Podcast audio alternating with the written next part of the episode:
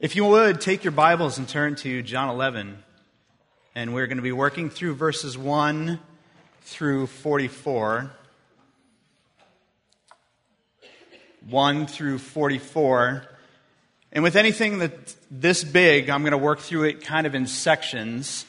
Um, but little housekeeping issues before I go through this. I, when Pastor Chad gave me this verse, about two months ago, and I knew it was going to be on the resurrection of Lazarus, I thought to myself, a couple weeks before the actual resurrection Sunday, this is a gimme.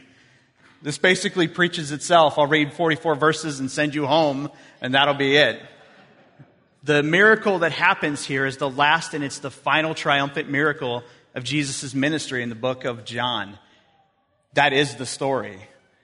But as I began to prep for it and as I began to work through it, there were things that were jumping off the page to me that I hadn't really paid much attention to before. And as I began to work through it, I kept trying to go back to my original plan, but I felt God was revealing things to me through His Word that I needed to lean into. And in an act of obedience, here I go. But the important thing about God's Word is that no matter how many times I read it, no matter how many times I study it, no matter how many times that I think that I have it figured out, it keeps revealing truth to me over and over. It wasn't meant to be read like a normal story, it's for your life. And so, if you would, would you pray with me in our time together before I get moving through this fantastic passage of Scripture? Father God, I thank you for your word, and I thank you for Jesus. And I thank you for this story and how it'll play and an effect into our lives. I just ask that you would give me the strength and the power to do it justice as we talk about this miracle that Jesus performs with his friend Lazarus. I just ask that you bless us as we come to you in humility. In Jesus' name I pray. Amen.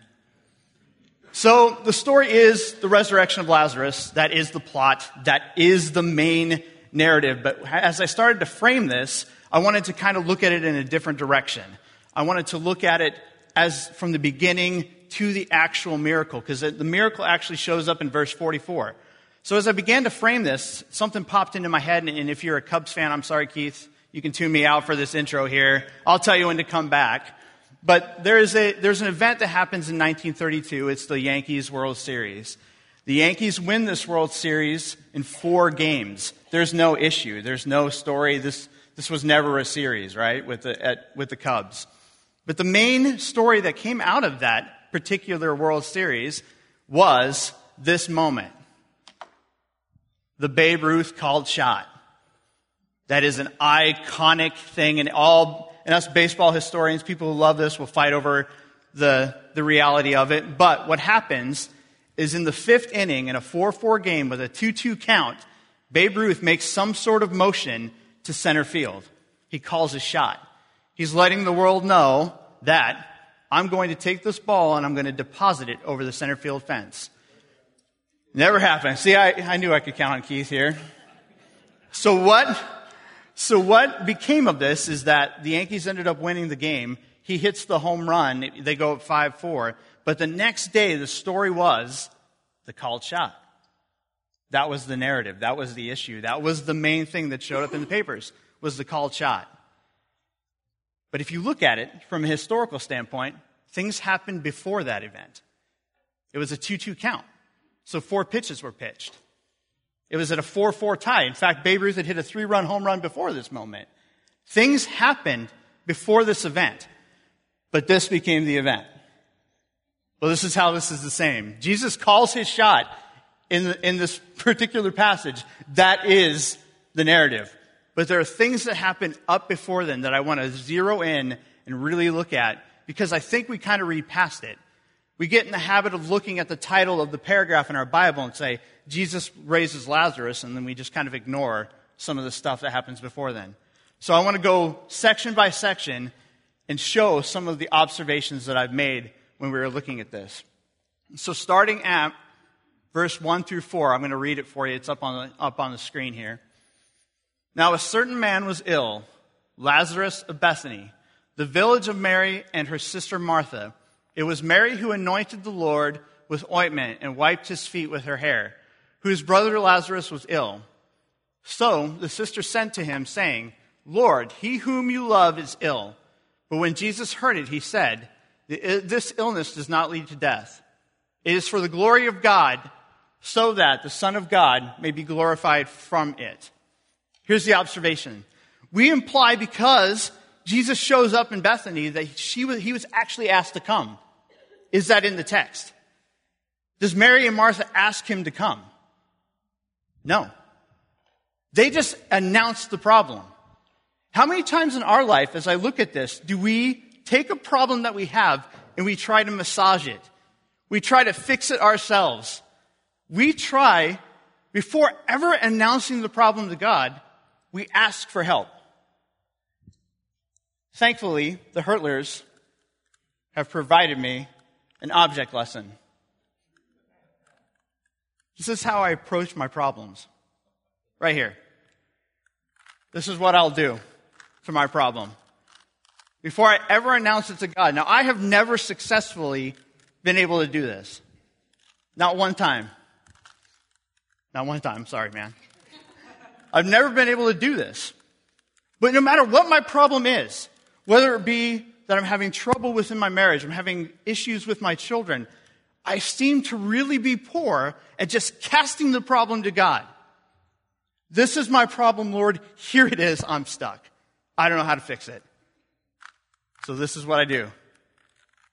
I look at the problem, I work it to a point, and then I finally go, I'm done. Somebody else do this. Now, if I were to hand this to Abe, with under a minute, he'd fix it. It's got his skill.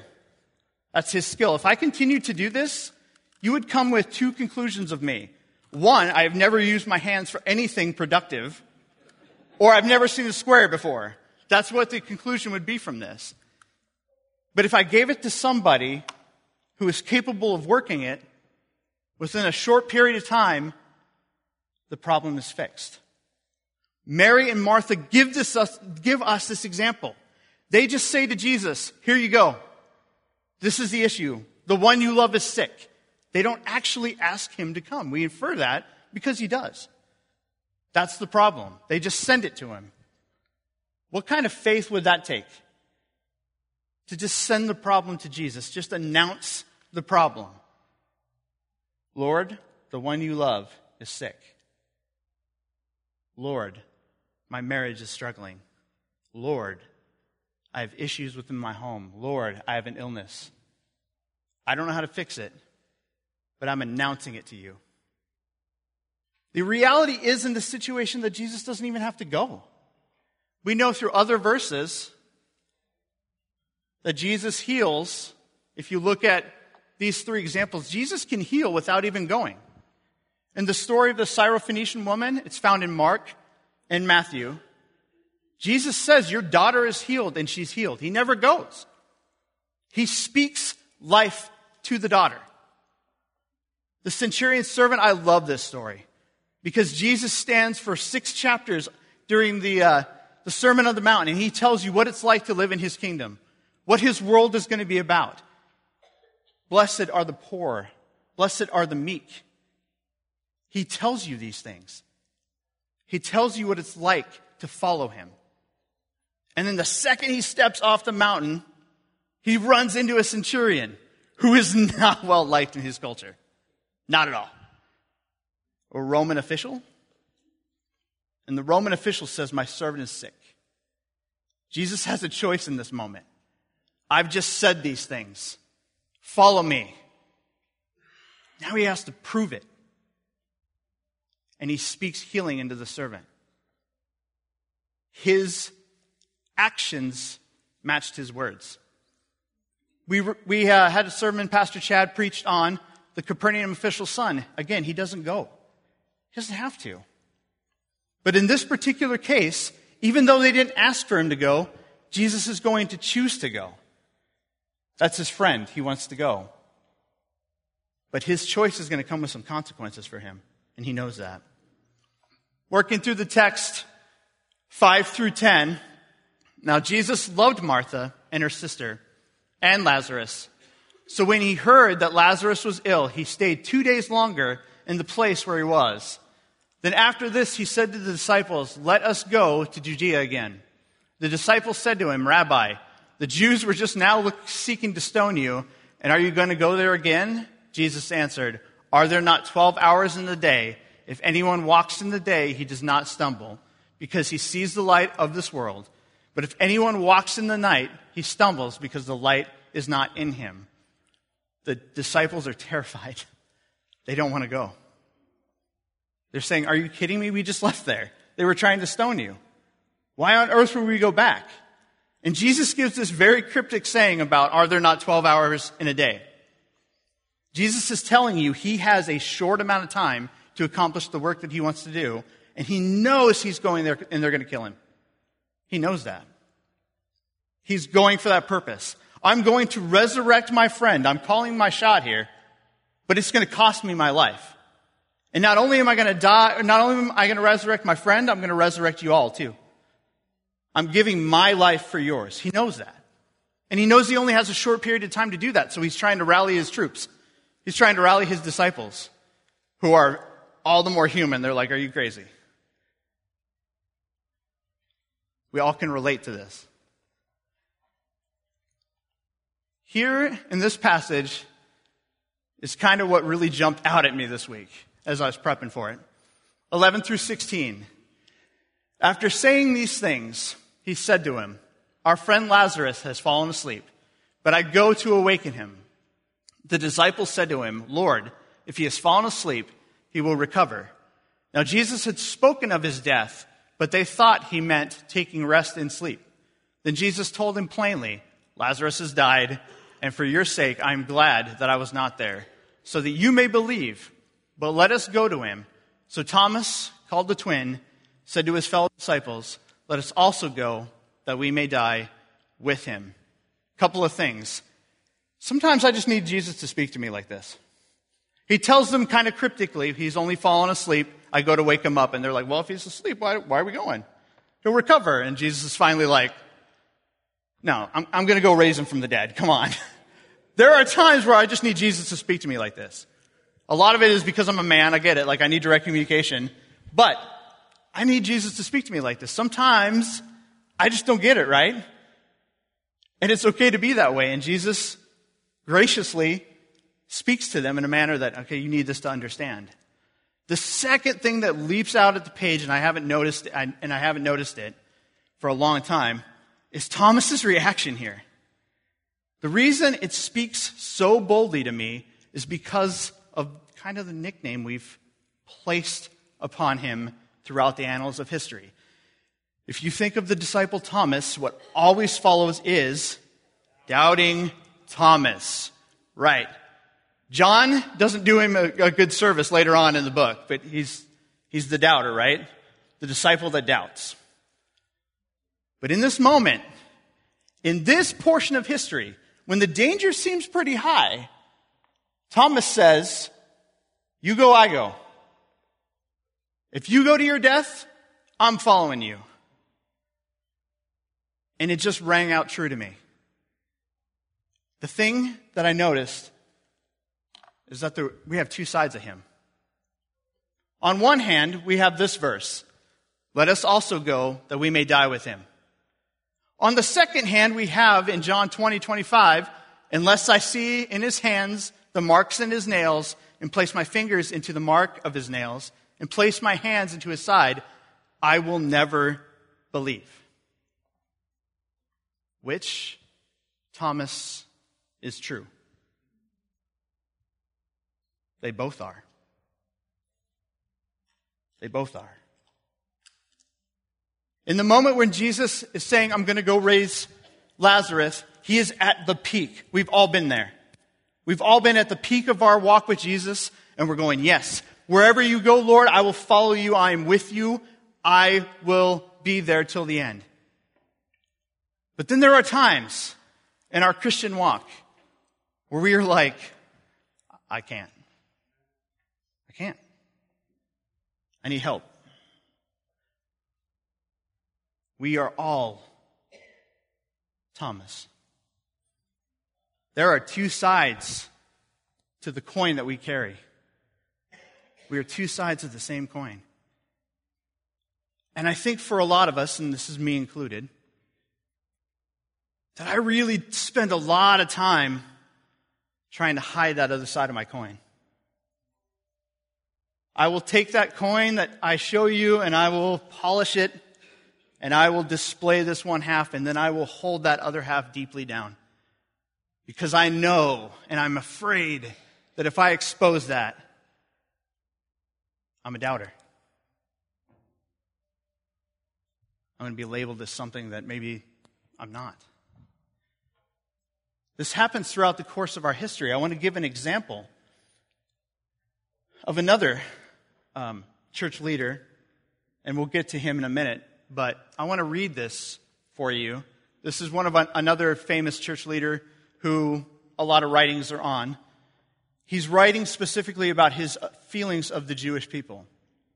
He writes, First, set fire to their synagogues or schools, and to bury and cover with the dirt whatever will not burn, so that no man will ever again see a stone or cinder to them.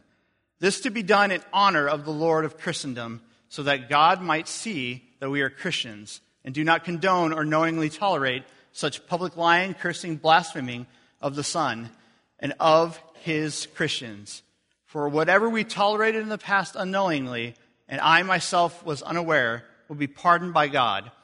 But if we now, and if we, now that we are informed, were to protect and shield such a house for the Jews existing right before our very nose, in which they lie and blaspheme, curse, vilify, and defame Christ and us, as we hear from above, it would be the same as if we were doing this, and even worse ourselves, as we are well known. If I, as I read this, you would think that I pulled it from the 1920s, 30s, and 40s at the height of our modern anti Semitism, but is actually written by Martin Luther, the great reformer. It's a book, The Jews and Their Lies. It was written in 1543. Martin Luther, in his 95 page thesis, virtually kicks off the Protestant Reformation, which all of us are part of. But there's also this there's two sides of the coin. So, which one is him? Which side do we look for? Does the good that he do, does erase this? That's a tough question. And there's an answer that follows on how we should approach this. But I do the same stuff. I do the same things. I try so hard to protect anybody from finding out that other side of my coin because I'm afraid it'll erase whatever good I can do of Jesus. Whatever good I can do in this world, and so I'll hide it. So to lead from the front, I'm going to show you a little bit of the other side of my coin. I am prideful, very prideful. I struggle with boasting. I love me some me. I fight my own nature constantly. I am impatient with my wife and kids. My family of origin is a mess. I am the son of a mother whose family survived the Holocaust, and my father was raised by an alcoholic who abused him. So I was raised with the premise don't show weakness, don't show emotion. Keep people at an arm's length, because if you let them in, they're going to hurt you. My family of origin is a bit of a mess. I was involved in an incident in law enforcement where I had to take the life of another person. And I carry that with me probably daily. Um, I speak often before I think about it, which could be evidenced by the fact that I'm doing churchwide confession. Probably just is true. Um, I once was thrown out of a theology class. That's a story for another day, but it's a good one. I have sat on the seat of judgment so many times that I think about all of the time I wasted and I could have been doing better. But because of my feelings of judgment, I wasted time. I've been verbally abusive for humor, for the humor of others. I've walked away from my calling. I've put God on the shelf. I lived in active sin, not caring what God thought. I've beheld at God. I've turned my back from God. I've chosen to be passive when I should have fought, and I have fought when I should have shown diplomacy. I use humor when I'm uncomfortable. That'll probably come here shortly. I have placed work above my family. My wife hates this. If you ever get in conflict with me where we're communicating, I laugh. I don't know why. Like, I will laugh, and what comes next is usually pretty abrasive, so she hates this. Um, I use, I, I actively root against the Badgers. I'm sorry. And I've been known to wear socks with sandals. I left my phone downstairs so my wife wouldn't be texting me during this moment as she remembers more of this stuff. So don't text me. But most of all, most of all, I have been a Thomas. I can think of moments in my life where I have said to Jesus, I will follow you wherever. But there have also been moments in my life when I buried my father and when I get a cancer diagnosis and I'm wondering, who's going to protect my family if I'm no longer here? Where I've said to God, I will follow you. But right now, in this moment, I have to see the scars. And I have to feel your side because I don't have it in me to do it. But the question is what is the remedy for this? What is the fix for this? I've been following Jesus for 30 years and I still struggle with the flesh. What is the fix for this? The fix is in the following next two sections. Starting in John 11, 17 through 22. Now, when Jesus came, he found that Lazarus had already been in the tomb for four days. Bethany was near Jerusalem and about two miles off, and many of the Jews had come to Martha and Mary to console them concerning their brother. So when Martha heard that Jesus was coming, she went and met him, but Mary remained seated in the house. Martha said to Jesus, Lord, if you had been there, my brother would not have died. But even now I know that whatever you ask from God, God will give you. Jesus said to her, Your brother will rise again. Martha said to him, I know that he will rise again at the resurrection on the last day. And Jesus said to her, I am the resurrection and the life. Whoever believes in me, though he die, yet he shall live. And everyone who lives and believes in me shall never die. Do you believe this? And she says to him, Yes, Lord, I believe that you are the Christ, the Son of God. Here's the thing Martha gives you a snapshot into the Jewish belief about resurrection. There's a common misconception that Jews do not believe in resurrection. It's a small minority, actually. Jews believe what we believe about an end times resurrection.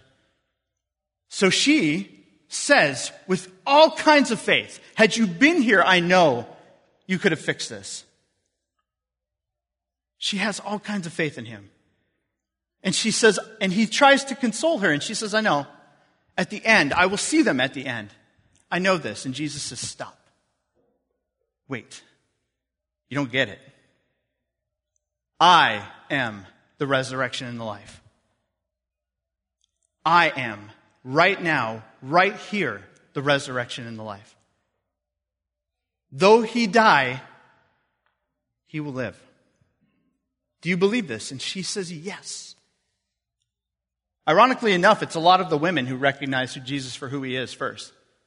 It's kind of the men that have a weird like view of him and struggle. If you read past this and not understand what Jesus is saying, you miss it. But Jesus is drawing from this story. The Exodus story. Some of you are familiar with it. I'll read it real quick. God says to Moses, I am who I am and he said, Say this to the people of Israel I am has sent me to you. God also said to Moses, Say this to the people of Israel The Lord, the God of your fathers, the God of Abraham, the God of Isaac, and the God of Jacob, has sent me to you. This is to be my name forever, and thus I am to be remembered throughout the, all the generations. So when the people of Exodus who had forgotten God, Moses comes to God and says, What do I tell him? God says, Tell him I am who I am. I am He. They are in bondage. They are in slavery. They have forgot who God was. And the thing that Moses is supposed to lead with is, I am. And this will be proclaimed throughout the generations. And then Jesus storms onto the scene and says, I am the resurrection and life. So I asked myself, what will deliver me from my pride? What can deliver me? Who will deliver me? And Jesus says, I am. I'm your deliverance. And I say, How do I reconcile with my family? Who will deliver me from this? Who's going to deliver me from this? And Jesus says, I am. I am that deliverer. I can go down the list. And the answer of who will rescue me and who will save me is I am. The answer is always Jesus. So, what does that mean for us? If you are a believer and you are in Christ, all of that stuff that I've listed from, even though I battle the flesh daily, I have been delivered from that. We need to start living that way. And we need to be okay with each other. We need to be able to share each other, share each other's burdens, walk with each other. Let's not fear the Thomas label because we all have it. If you have never experienced what it's like to give your life to Christ and you're new to this, then you're coming from it from a completely different angle. You're stuck in sin and you're asking yourself, my life's in shambles, my life's a mess. What can deliver me from it? He can. The I am.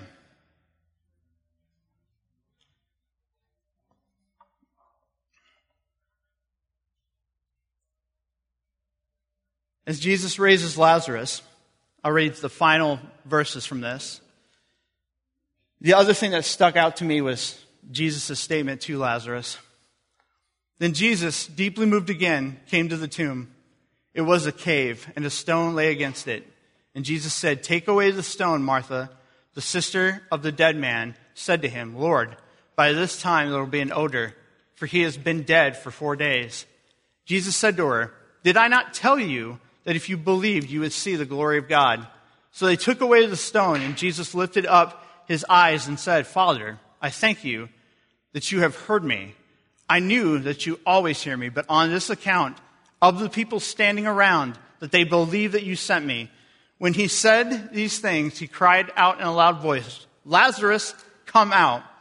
The man who had died came out, his hands and feet bound with linen straps, and his face wrapped with cloth. Jesus said to them, Unbind him and let him go. So Lazarus was in the first stage of their burial process. He had linen wrapped around him. And when Jesus calls him out of the tomb, he doesn't say, Hey, Lazarus, what's up? How's it going? Remember me, your, fa- your friend? Yeah, I brought you back. He doesn't say that. He says these words Unbind him and let him go. What are you bound by? Jesus says, Let it go. If it's unrepented sin, repent, confess it, let it go. Let his salvation wash over you. If you are new and you haven't experienced this before and you're just kind of stuck and not wanting to do, I'm telling you, there's freedom here. Let it go. Let us stop trying to pin that backside of the coin down and hope nobody sees us. Because it doesn't matter, he sees us anyway and he's delivered us from it. Let it go.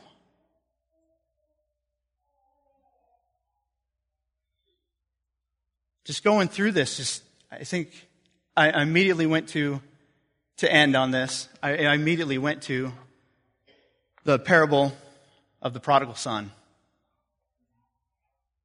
And it's found in Luke. Luke's the only one who writes about it. But it, we do a disservice to it, or at least the people who put it in paragraphs do it a disservice to it because they say the parable of the prodigal son.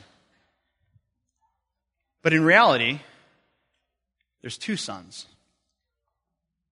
If you aren't familiar with the story, very briefly, one son denounces the father, wishes he was dead, asks for his inheritance early, goes and spends it in sin and corruption, and then comes crawling back to the father when he's got nothing left, And the father opens his arms and says, Welcome back, I love you.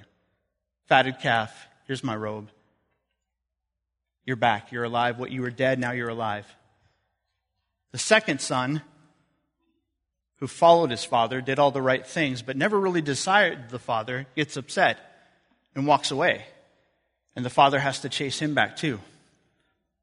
There's some of us who have walked in the room who are this son, the prodigal son, the one who walked away initially and are trapped in sin and are coming back, and you're wondering, is God going to take me back?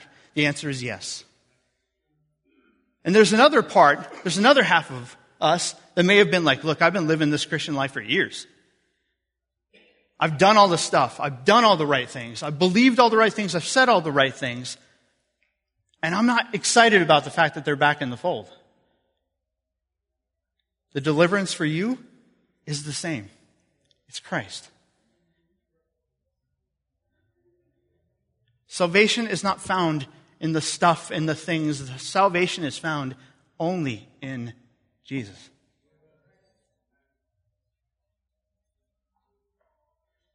So, as the praise team comes, I just want to pray with you. And I just want to pray for you. So, if you could bow your heads and pray with me. Father God, I thank you that Jesus is the answer and Jesus is the way and that He is the I am that you promised at the time of Moses. And I ask that if there's anyone here and if anyone listening has something that they haven't casted to you, they haven't, there's a problem that they haven't sent to you. They've tried to fix it themselves. They've tried to massage it themselves. They've tried to come with all kinds of different ways to fix it, and it's been unsuccessful. I just ask that they would cast that burden to you. In the way that Mary and Martha do, that they would cast it to you.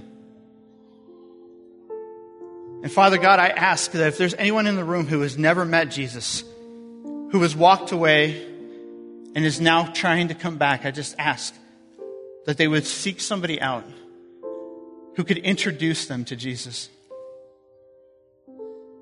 And Father, I ask if there's anyone in the room who is worried about that other side of the coin, they're living with guilt, they're living with shame, they're afraid that if they're found out, that people will think differently of them and that they will cast them out. I just ask, Lord, that they let it go.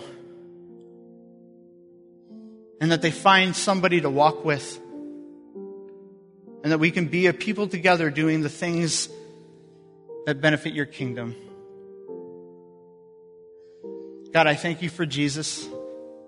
And I thank you that he unbinds us and we can let it go. In Jesus' name I pray. Amen.